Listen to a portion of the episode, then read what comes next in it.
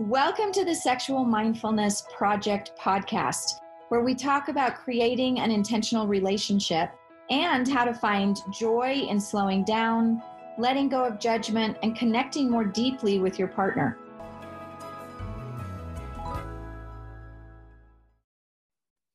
Okay, well, today I'm here with Dr. Alexandra Stockwell, and she is not only a medical doctor, but she's also an intimacy coach. And hopefully she'll share a little bit with us about that journey. She's also a mother and a wife. And so all of these labels might help you identify with her or feel like you know her a little better. But truthfully, during our discussion, I think we will really come to understand some wisdom that Alexandra will bestow upon us. I want to share just one little commonality that we have. She met her husband the first week, is that right? The first week of medical school. And I met my husband the first week of law school. And we went through law school together. And then I too made kind of a career change and got my PhD in human development. Alexandra also made a bit of a career change, and we hope to hear a little bit more about that. Is your husband still practicing law? He is. He stayed in it. Okay. And my husband is still practicing medicine. I remember when you initially reached out to invite me about your law degree, but I'd forgotten that this morning. And I love hearing that. I think it's a beautiful journey and not too many people on the path, because people who go into a career, which requires so much training and devotion and discipline and commitment, to then choose something else after completing it is a whole journey of courage and alignment and authenticity and soul searching. So I know we're not talking about that transition in your life right now, but we're instantly soul sisters on that part of the journey. And truthfully, I mean, I connect with the word that you said earlier, that it really is an intentional choice, that something, and this is what we're talking about every single one of these podcasts really, is this idea of being more intentional in your life. And really paying attention to what's going on internally, whether that's physically or emotionally, and then making some intentional choices to align. Yes, I completely agree and love how simply you've articulated something that is so multidimensional and complex. Oh, and probably for you, if you're anything like me, it took years to figure that out. Yes, and years for that to be such a potent statement as well. Yes. Well, I'm so happy that we get to visit. I wanted to start off with a couple of questions, really just kind of opening up a little bit of space for you to tell us about how you came to be where you are. Great. You know, I get asked this question often, but with that opening and the kinship and knowing the interest of your audience, I'm going to answer that question differently than I ever have before. I'm sure I've been interviewed over 200 times on podcasts, but this is my answer uniquely for you. Right. So part of it isn't unique, but my parents divorced when I was 9 years old. My husband's parents divorced when he was 6 years old. And going into our marriage, on the one hand, I felt really excited, of course, and in love and all of the things that one would presume. And I also had a track in my head, just assuming that, of course, we would get divorced, because I couldn't picture anything else. I mean, my grandparents were married a long time, but when I looked around, I just didn't see too many people who really understood how to have a really fulfilling marriage. I knew marriages which lasted, which involved compromise of some essential aspects of personality and soul and passion, but to really be self-expressed and authentic and in a long-lasting, passionate marriage, I didn't see that, and not in my personal life or celebrities or anything. So I really had this question, how exactly does that work if it's possible? That's just point number one. Mm-hmm. When I left clinical medicine, initially on a sabbatical, one of the main motivators, which I really didn't have the courage to express them, but it's the truth, is that I felt like I prioritized my patients over my family and my family over myself. And while that was fine, there weren't any problems being caused. I knew that that was not a long-term solution, that if nothing else, I'd be training my children to do the same, and that I couldn't bear, even if I could bear living that way right. myself. And so part of going on sabbatical, I mean, as you know, with your career, and I can tell you, anyone listening should know too, you know, to be a physician and married. And at the time we had 3 children and running a household and all the things, like time management was not my issue. It's not that I couldn't fit things in. It had to do with mindset and mindfulness, I'll even say. Mm-hmm. And I just couldn't figure it out. And actually, it was very funny because once I started my sabbatical, 3 months later, I found myself volunteering at my older children's school. And I oversaw this major project, which involved writing a 40-page report and overseeing 10 volunteers. And it was extremely time consuming and it was all volunteer. And the point is that I had recreated the exact same dynamic, which honestly was devastating, but it also was affirming in how, yes, it was worthwhile for me to step away from clinical medicine so that I could really reorganize my inner matrix so that things were in the right order according to what I really valued. So that's another, I'm laying out like a bunch of puzzle pieces here. Right. So when I stepped away from clinical medicine and took my sabbatical, I gave myself permission to do things just because I felt like it, which was a totally novel experience because even going on vacation, I did it with a purpose and in order to create a positive family experience or whatever, but not just because I felt like it. It still came from a logical, analytical part of me. So I took a drawing class. I sat by the river. And anyway, one thing led to another. That's the beauty in doing things just because you feel like it. There's like a breadcrumb trail that hopefully doesn't lead to Hansel and Gretel's witch, but it leads to other things. And so I ended up at the School of Womanly Arts in New York City, which is just what it sounds like. It's not active anymore, but I remember being in a room with 250 women and the leader of this event I was at, this beautiful dynamic woman, said, "Who here learned the anatomical terms for your genitals? Who here learned the word vagina when you were a child?" And, you know, some number of people raised their hand, and vulva, and then all these other words. And there were all these words that I'd never heard of, like coochie, and of course some crass ones, but also like made up ones from a Russian grandmother or a Nigerian auntie who, you know, like, or down there.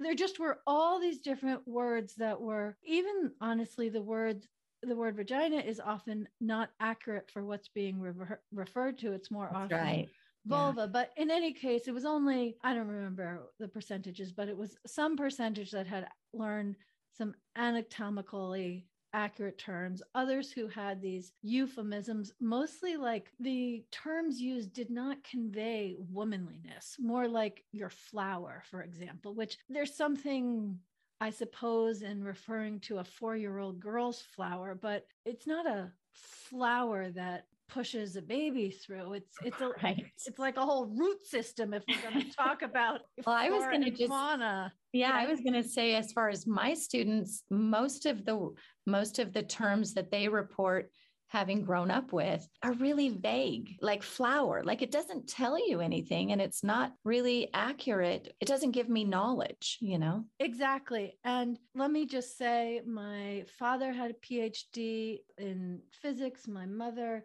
she didn't end up getting her PhD, but she did all of the coursework for a PhD in philosophy.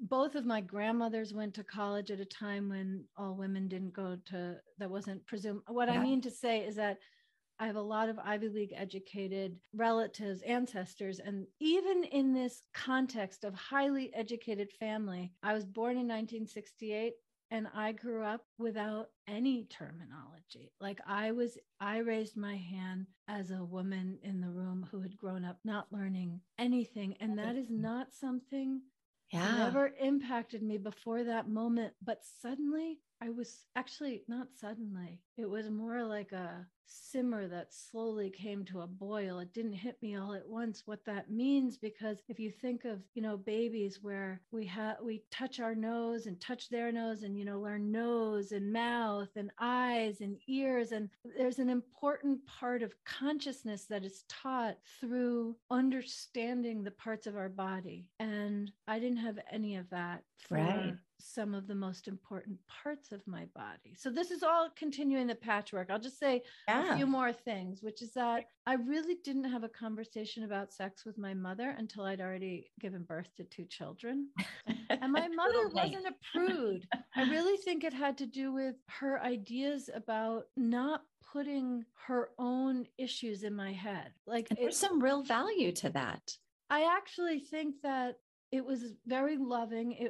She's someone who probably had our bodies ourselves. Like, she was not some hick or, she wasn't uncomfortable with anatomical terms. Right. She was with me, but really it's because my grandmother, her mother, was very flirtatious and flamboyant, and she got married in 1939. She was a woman ahead of her generation, but I think she was very expressive of her own sexuality, and it was overwhelming for my mother as a little girl. Mm. And so she wanted to spare me that and went too far in the other direction. Yeah. And it actually was kind of an amazing experience for her, if I can go ahead and talk about something a little personal and generational. But my grandmother had extremely intense menstrual cramps. And she used to talk about, like, my mother knew when she had menstrual cramps and how intense it was. Yeah. And then when my mother had intense menstrual cramps, she always thought that maybe it was psychological because she'd heard her mother talk this way. Mm. And so she never told me a word about it. And then I used to miss a day of school most months in 11th and 12th grade because it was intense for me. And I'm guessing that my mother didn't ever discuss it with me, but that would have had her change her orientation to her own experience, because it wasn't only psychological, because she never gave me that information. So anyway, what I really want to say is that, as every human being does, there are these various formative, definitive moments that essentially pointed me in the direction of how unaware I was, and simultaneously the rather profound desire I felt to know more. And actually, I did a very in-depth, remarkable sexuality training for my own sake and the sake of my marriage, which happened to double as a coach training.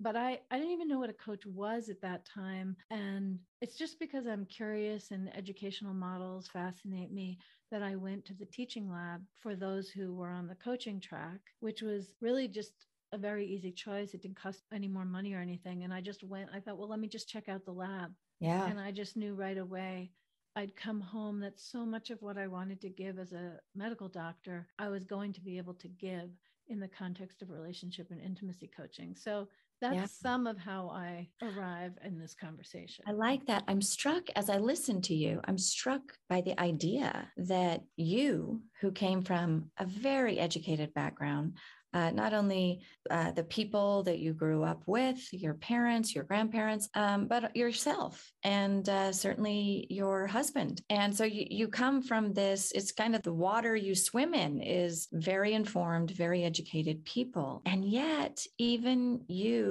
felt like you were in a vacuum as far as really understanding your own sexuality, your genitals, and, and how that relates to your life, your relationship. And so I think that that's really notable for people who maybe grew up in a less open, less educated environment. Of course, this is something we will likely crave a little more information on, because our society in general is fairly quiet about this at best, or maybe giving us misinformation and sometimes shaming in many cases. And so this is really, I think, important for listeners to realize this is a pretty ubiquitous problem.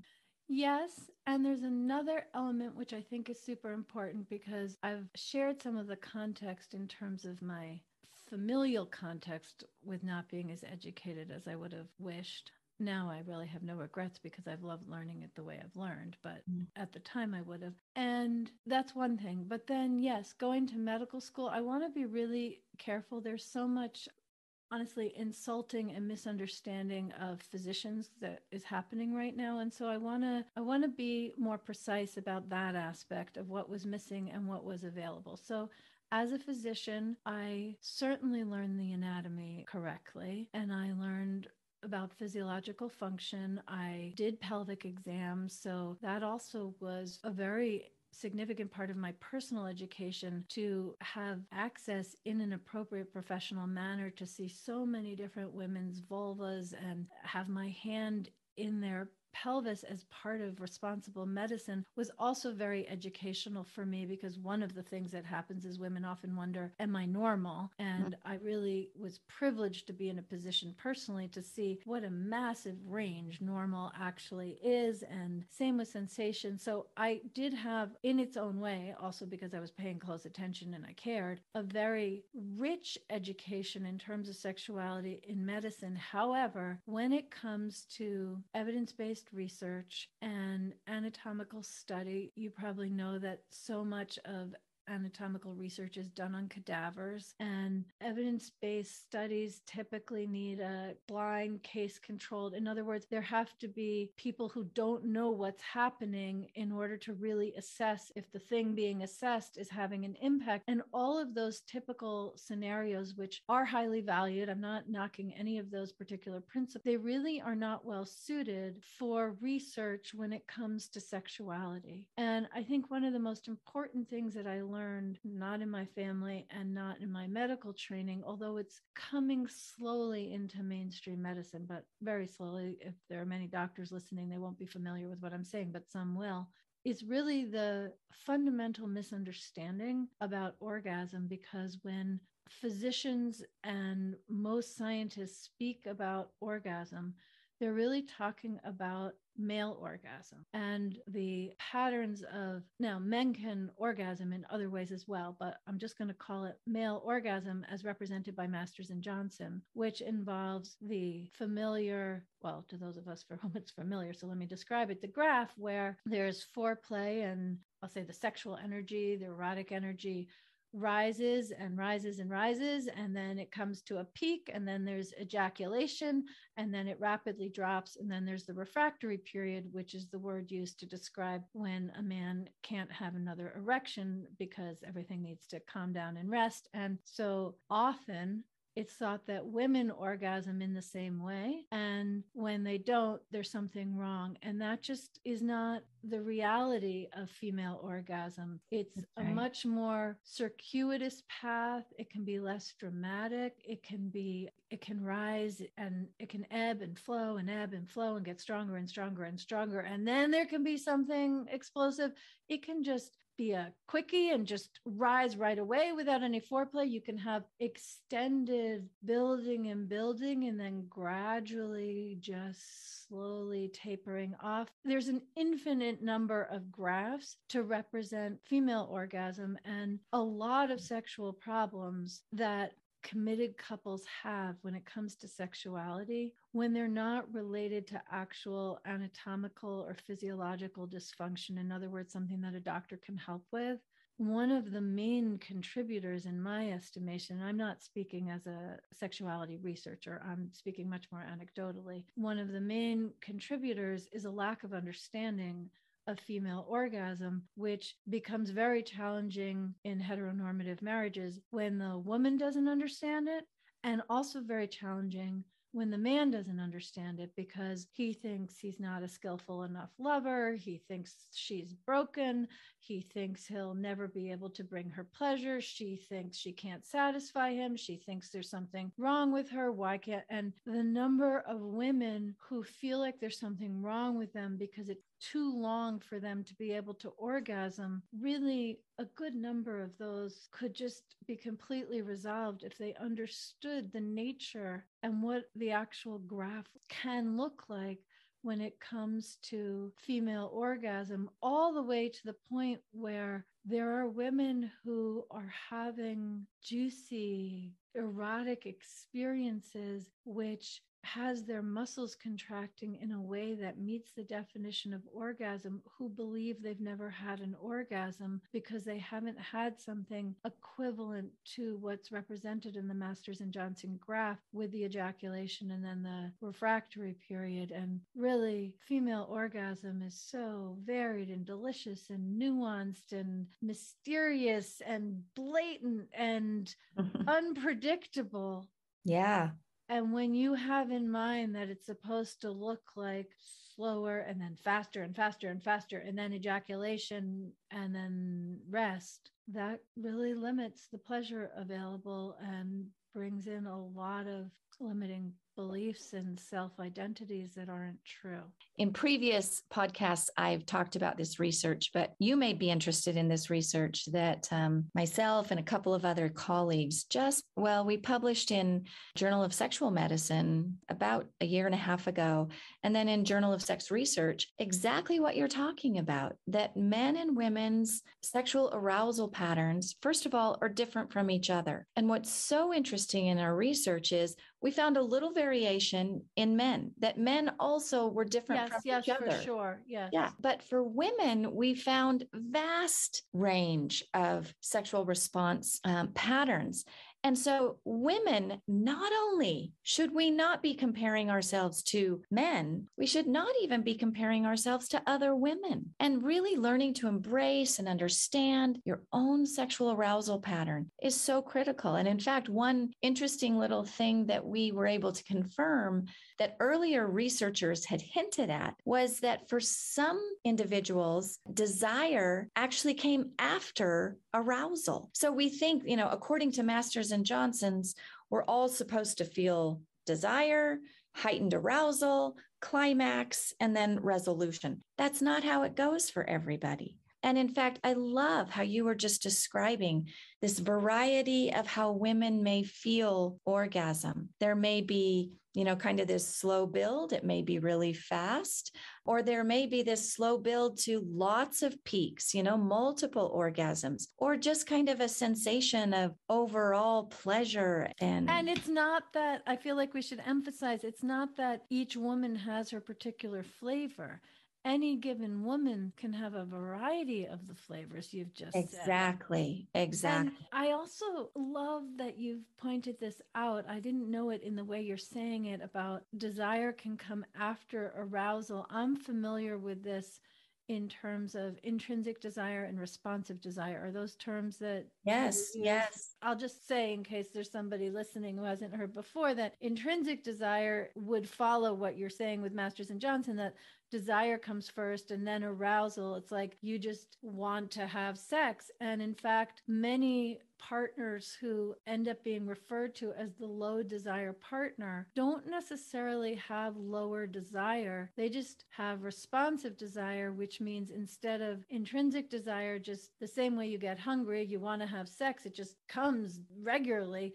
Instead, it's when whatever it is that speaks to you, maybe the candles are lit, maybe you get a massage, maybe you've crossed everything off your to-do list, like whatever it is that allows you to experience something in the environment that you are responding to. And I'll say this is very important for me personally, because I work hard, and at the end of the day, I'm full with my various thoughts and the things that I'm working on, and my projects and my children and my clients and the new program I'm going to do in the next episode of my podcast called the Intimate Marriage Podcast. I'm very full up at the end of the day with where my attention has been. And happily, my husband knows not to initiate sex per se, some days not even to ask me about it, but to just start massaging my back in a non-sexual way. And basically for me, that's an invitation back into my body. And then once I'm there, we're often pretty good to go. And who knows? Right. Yes. But these are things that have different seasons, like different times of life. Someone's going to have more responsive desire versus intrinsic desire. And actually, I know one of the things you wanted to talk about with me is growth in the context of sexuality, intimacy, and particularly committed relationships. And I think that this is an area where if you think you have it figured out, or you found something that works and you're going to stick with it until your dying days, that really doesn't work. It's a little bit like parenting. My husband used to just be so astonished with our older children, where he would just get in the groove and know how to successfully interact with the 2-year-old. And then they would be in a new developmental stage where that didn't make sense anymore and they needed more boundaries or whatever it was. And that's certainly true in the teenage years, that the way to respond to broken rule or something when the child's 12 is not the way to respond when the child's 16 or 20. And that's just an example that I think people can identify with. I'm not at all talking about the parent-child dynamic, but that actually, I'll put it this way. So often we celebrate human development when it comes to crawling and walking and talking and learning to read and a first sleepover and whatever religious milestone is met and maybe marriage. But for me, for my children, my husband and me, I am not one iota less fascinated in our ongoing development. I'm 53, and I would not say that in the past year I have less development than I had when I was 15 to 16, let's say. I mean, the first 3 years of life, that's an extraordinary amount of development. But if we taper off the amount of development, well, at a minimum, our sex lives suffer. And it's just not as dramatic. It's much more nuanced and hidden, but the development is definitely happening each day, each thought, each feeling. How do I want to respond to that? Yeah, I love that. I really like your ideas of growth and for us to not shy away from it. In fact, embrace it and kind of welcome this shift in our perspective or what our goals are or what we think we may experience in our relationship. I love that you bring up this comparison between a 15 and 16-year-old's development and a 52 to a 53-year-old. Truthfully, I think that some of the ways we are developing, maybe we're not getting physically stronger or taller or, whatever, or mastering physical skills. We're kind of going deeper though, and understanding emotional nuance and relational nuance and social nuance. So there's so many ways for us to develop. And I think as we get older, we just have a little room to go deeper in that development. Yeah, I really agree with that. And there are all kinds of things we could say about doing that as an individual. And I think it's particularly fascinating to think about how to do that in the context of a marriage, because it doesn't mean changing your address on a regular basis, although it can. It doesn't mean,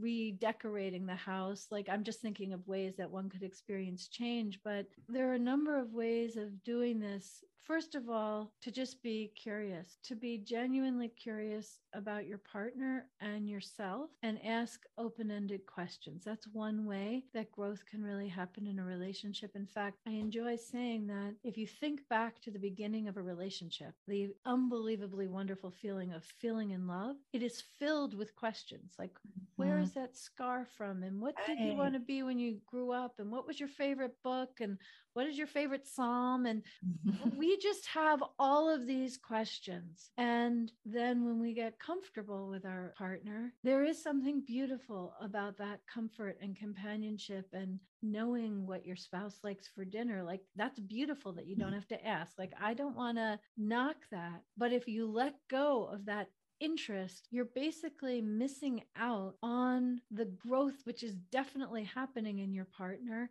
and in yourself. It's like you remove that from the marriage if you don't keep asking. And the growth that I'm talking about, you can access it by asking, what do you daydream about these days? Or what music and podcasts are you listening to when you commute? Or what was the most meaningful part of last week for you? Right. Or are you nervous about anything in the week ahead? Questions that there's no way you could know the answer to unless you ask, unless if there's some crisis going on, so you know what the answer will be about what your spouse is nervous about. Just adjust the question to understand something that you don't know. And of course, it only makes sense to ask questions that you actually are interested in the answers to. But this is one way to nurture growth in a relationship. I love that. Why do you think that so many of us are afraid of growth? Right? We kind of shy away from that. We don't create that space of discovery like you just beautifully described. Instead, we shy away from it and worry about maybe the consequences of growth. Yeah. It's a beautiful question, and there are so many different answers. One answer is that at the beginning of a committed relationship, it takes a lot to navigate things and figure out how we are going to do things and how we're going to navigate this or that. And so the growth is inevitable there. And then it can feel calmer and gratifying when things are figured out and you have your routines in terms of how you communicate and how you make your decisions and what you communicate about and what you don't communicate about, it is nice to just take a breath and enjoy that solidity. But many couples enjoy that solidity far too long to their own detriment. So then there are a few reasons as to why that is. One is that it can feel like a risk to rock the boat once it's been established. Like, for example, to share a new sexual desire. That for so many men and women can feel like it's not worth the risk. But if you decide it's not worth the risk that he or she won't respond well, that's a kind of intense example, but it can come up even with like wanting a new kind of car. If you've always bought Toyotas and now you want to buy a Honda, like there are all kinds of things that can cause this. And I think one of the other contributing factors is that we've all been taught that the key to a great relationship is compromise. And that's wrong. I mean, compromise will go very far in creating a bland, comfortable companionship. And for many people, that's good enough. If that's good enough, then let it be. But it definitely does not contribute to long-lasting passion, because with compromise, we are withholding aspects of ourselves, our thoughts and our feelings in order to make our partner comfortable. And so the name of my book is Uncompromising Intimacy. I really advocate to be uncompromising, but I don't mean exacting and you always get your own way and so you dominate. Insofar as compromising means holding back so your partner's comfortable. Being uncompromising means learning how to express yourself in a way that your partner can hear, and invite your partner to do the same.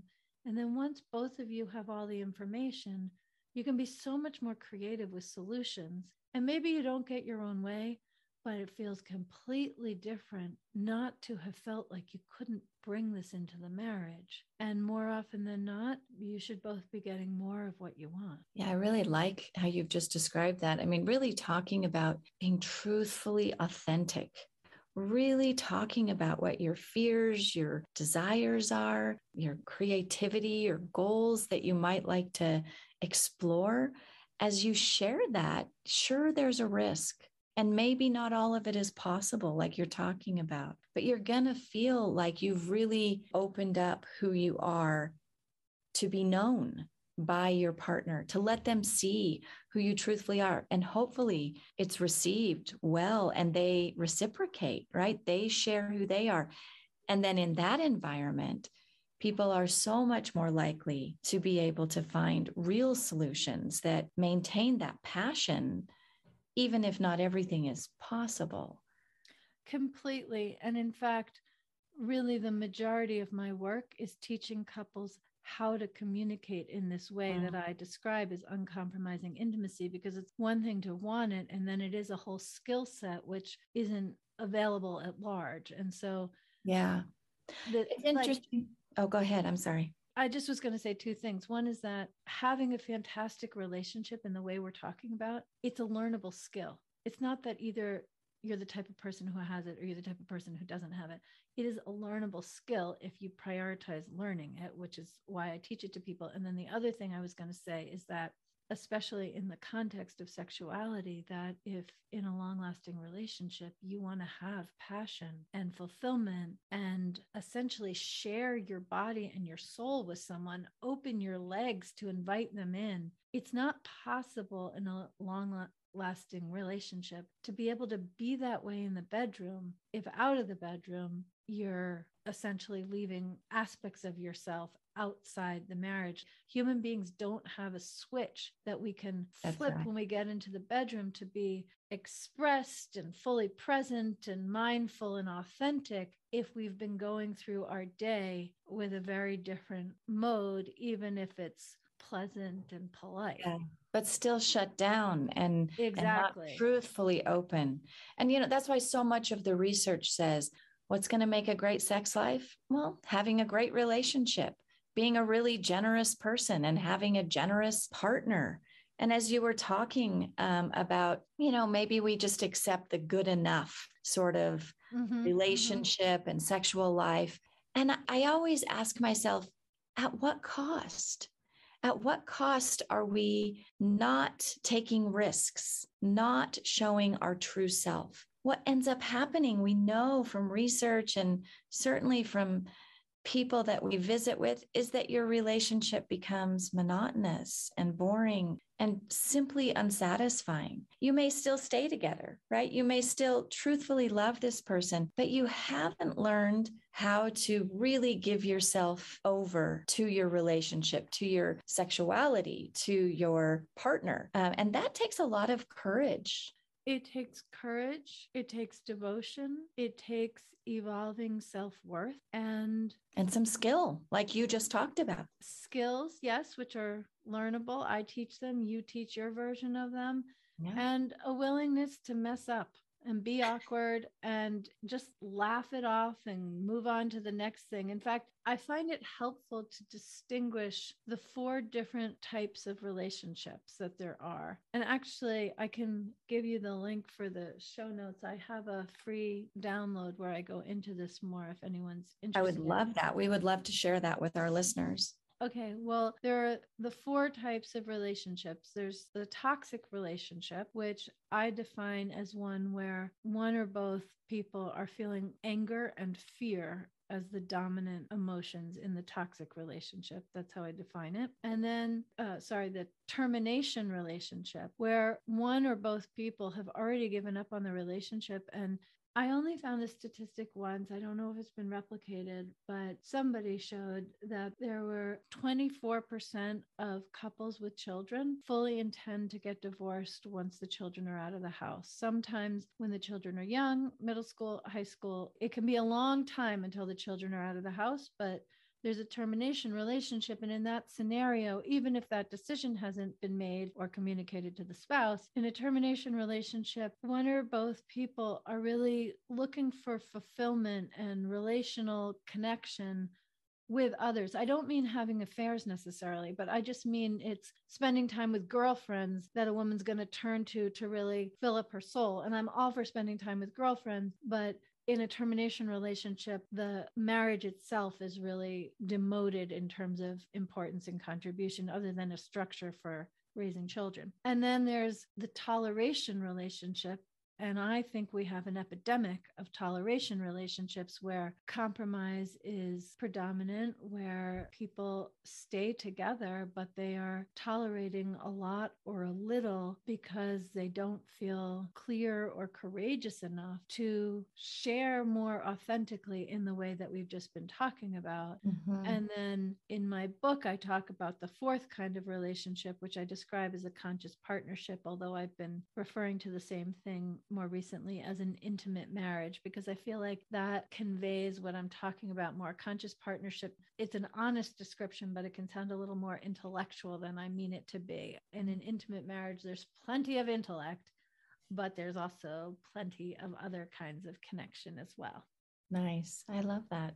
And it can be helpful to just know what kind of relationship you have, because at a minimum, it can guide you in whom to learn from to improve things. If you're in a toxic relationship, then a lot of what we've shared is actually not relevant, because it's not just that it doesn't feel safe to bring things up authentically, it's that it actually isn't safe. And so it's important to be clear about that. And it's also important to be clear that even when it feels like it's not safe, it actually is safe if you're in a toleration relationship to be able to share more of who you are. Because one of my favorite hobbies, I'll say, is hearing from couples who take just a little bit of risk in sharing more authentically about their thoughts, feelings, desires, and internal experience. And then they end up having more fulfilling sex. And it's a mystery to them.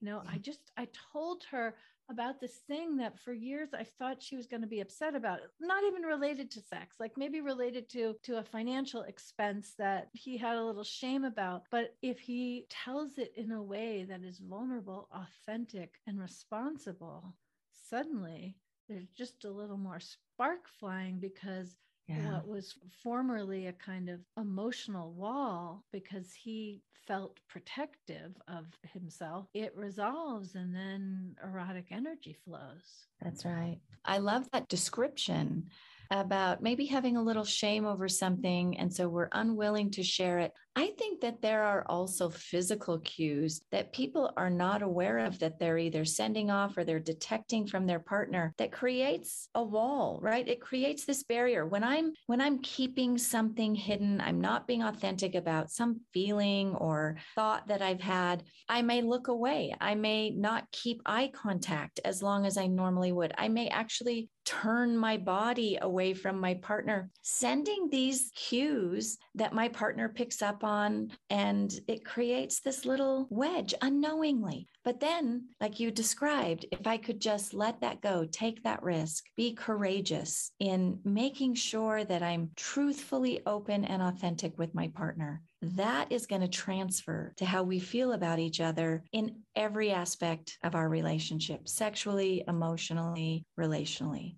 It's for sure all intertwined.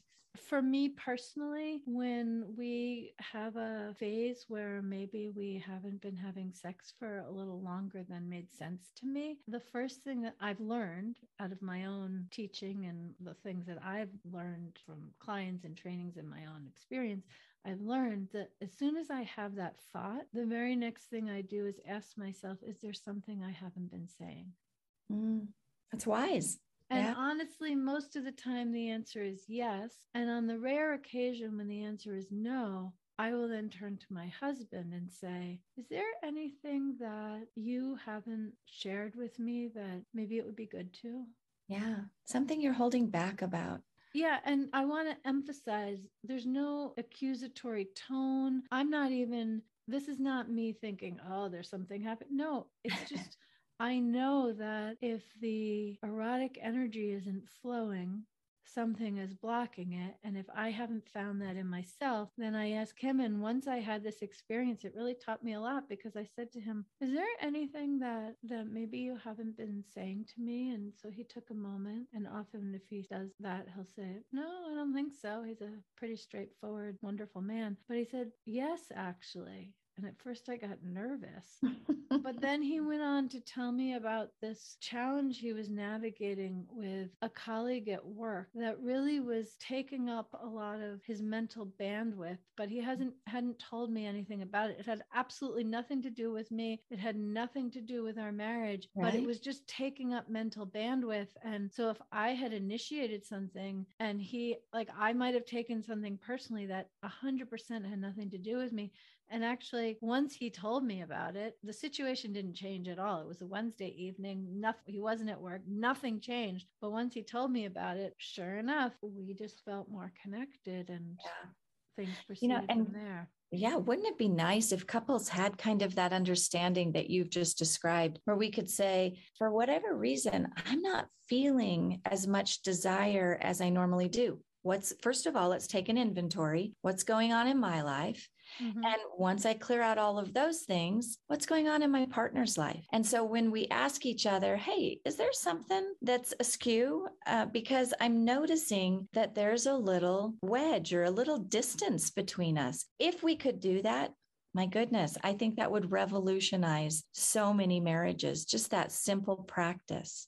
Yes. And since it's you and me speaking, let's be really honest that this is only possible when the individual has done the work and become mindful and self-aware, because the way that you and I are talking about it, it's beautiful. I'm loving the kind of kindred attitudes we have, and we're not speaking out of reactivity or talking about speaking out of reactivity. That's right. The reality is, when my husband and I first got married, if I had said some of this to him just right off the bat, it would have sounded accusatory or resentful, or like all of what's unworked through in my own soul would color what now is a very clean, clear, authentic, unadulterated question. And so I do just want to emphasize that yes, it would be amazing for this to be the norm among couples.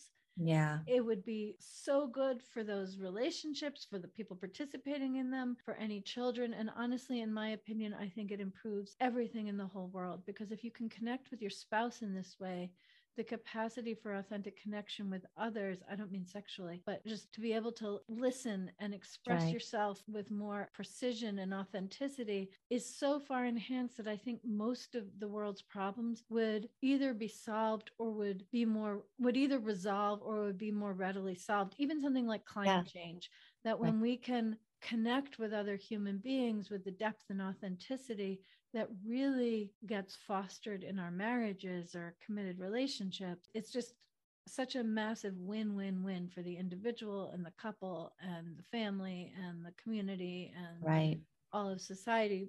But that is contingent on the individual being willing to be more self-aware and explore what needs exploring, to be more authentic. It's not just go ask your husband if he's not telling you something. It's It's, and in fact, like, it's more journal a little bit, pray, explore what's actually happening inside you so that you can let go of whatever isn't real. Yeah, because this is a lifelong process that we're actually describing. It's a great practice. It may go awry in a whole, host of spots. It's kind of this upward spiral that, we first of all look at ourselves, kind of become more aware, curious about what it is we might be less open about, what we don't have clarity about, our own feelings, our own thought process, but then include our spouse in that. And maybe there's some misunderstandings. I always like to say to my classes, repair is the most important part of communication. I may think that I'm communicating something, but then when I see my husband's horrified face, I'm like, oh, that's not what I meant, clearly. And so I go back and I'm like, well, what I meant to say, or let me repair that, right? Let me go back and take another stab at getting across what was in my thoughts. And so as we go through this process, like you said at the very beginning of the podcast, with humility and with a little bit of a sense of humor, I think we can continue moving upward and gain clarity about our own feelings, our partner's feelings. And then wouldn't it be wonderful if we could extend that same pattern to our community, larger areas of influence? Yes, I agree with you so deeply. And while there are many couples who are not having sex after some number of decades, 49% of women 50 and older aren't having sex anymore. But for those who do, for those who go their version of the journey that you just eloquently described, I love hearing these people in their 70s talk about having the best sex life of their lives. And I have some clients and colleagues, this one couple, they've been married for 51 years, and she talks about experiencing more pleasure than she's ever experienced in her life. I had this couple that's been married for 53 years join my Facebook group, and the woman made a post saying, she and her husband have always had a strong sex life, and they've just had a sexual awakening, and everything is so much more incredible. So I love it. I really want to emphasize this because, of course, there are people who get married and don't have an easy time having pleasure with one another. But even for those who do, the idea is that it's going to inevitably be lost, because of the monotony, because of how bodies change physiologically, whatever other beliefs we have. And especially speaking with you who are research-based and talking to committed couples, I really want a presence that literally every single thing you and I have said on this podcast is a contribution to more and more erotic gratification, pleasure, comfort with one's own body and exploring one's partners. And there's a whole world yet available. And there's no reason not to partake in it if you're willing to learn and grow in any of the ways we've spoken about. Yeah. Amen. Amen, my dear sister. Okay. Well, you know what? We didn't even get to half my questions. We're going to have another chat, I think. Thank you so much. Really a pleasure. Thank you for having me, Chelom. That's it for this week. Don't forget to follow us on Instagram and Facebook at Sexual Mindfulness Project, and subscribe to our website, chelomleavitt.com, to stay up to date with the latest information on sexual mindfulness. Thanks for listening.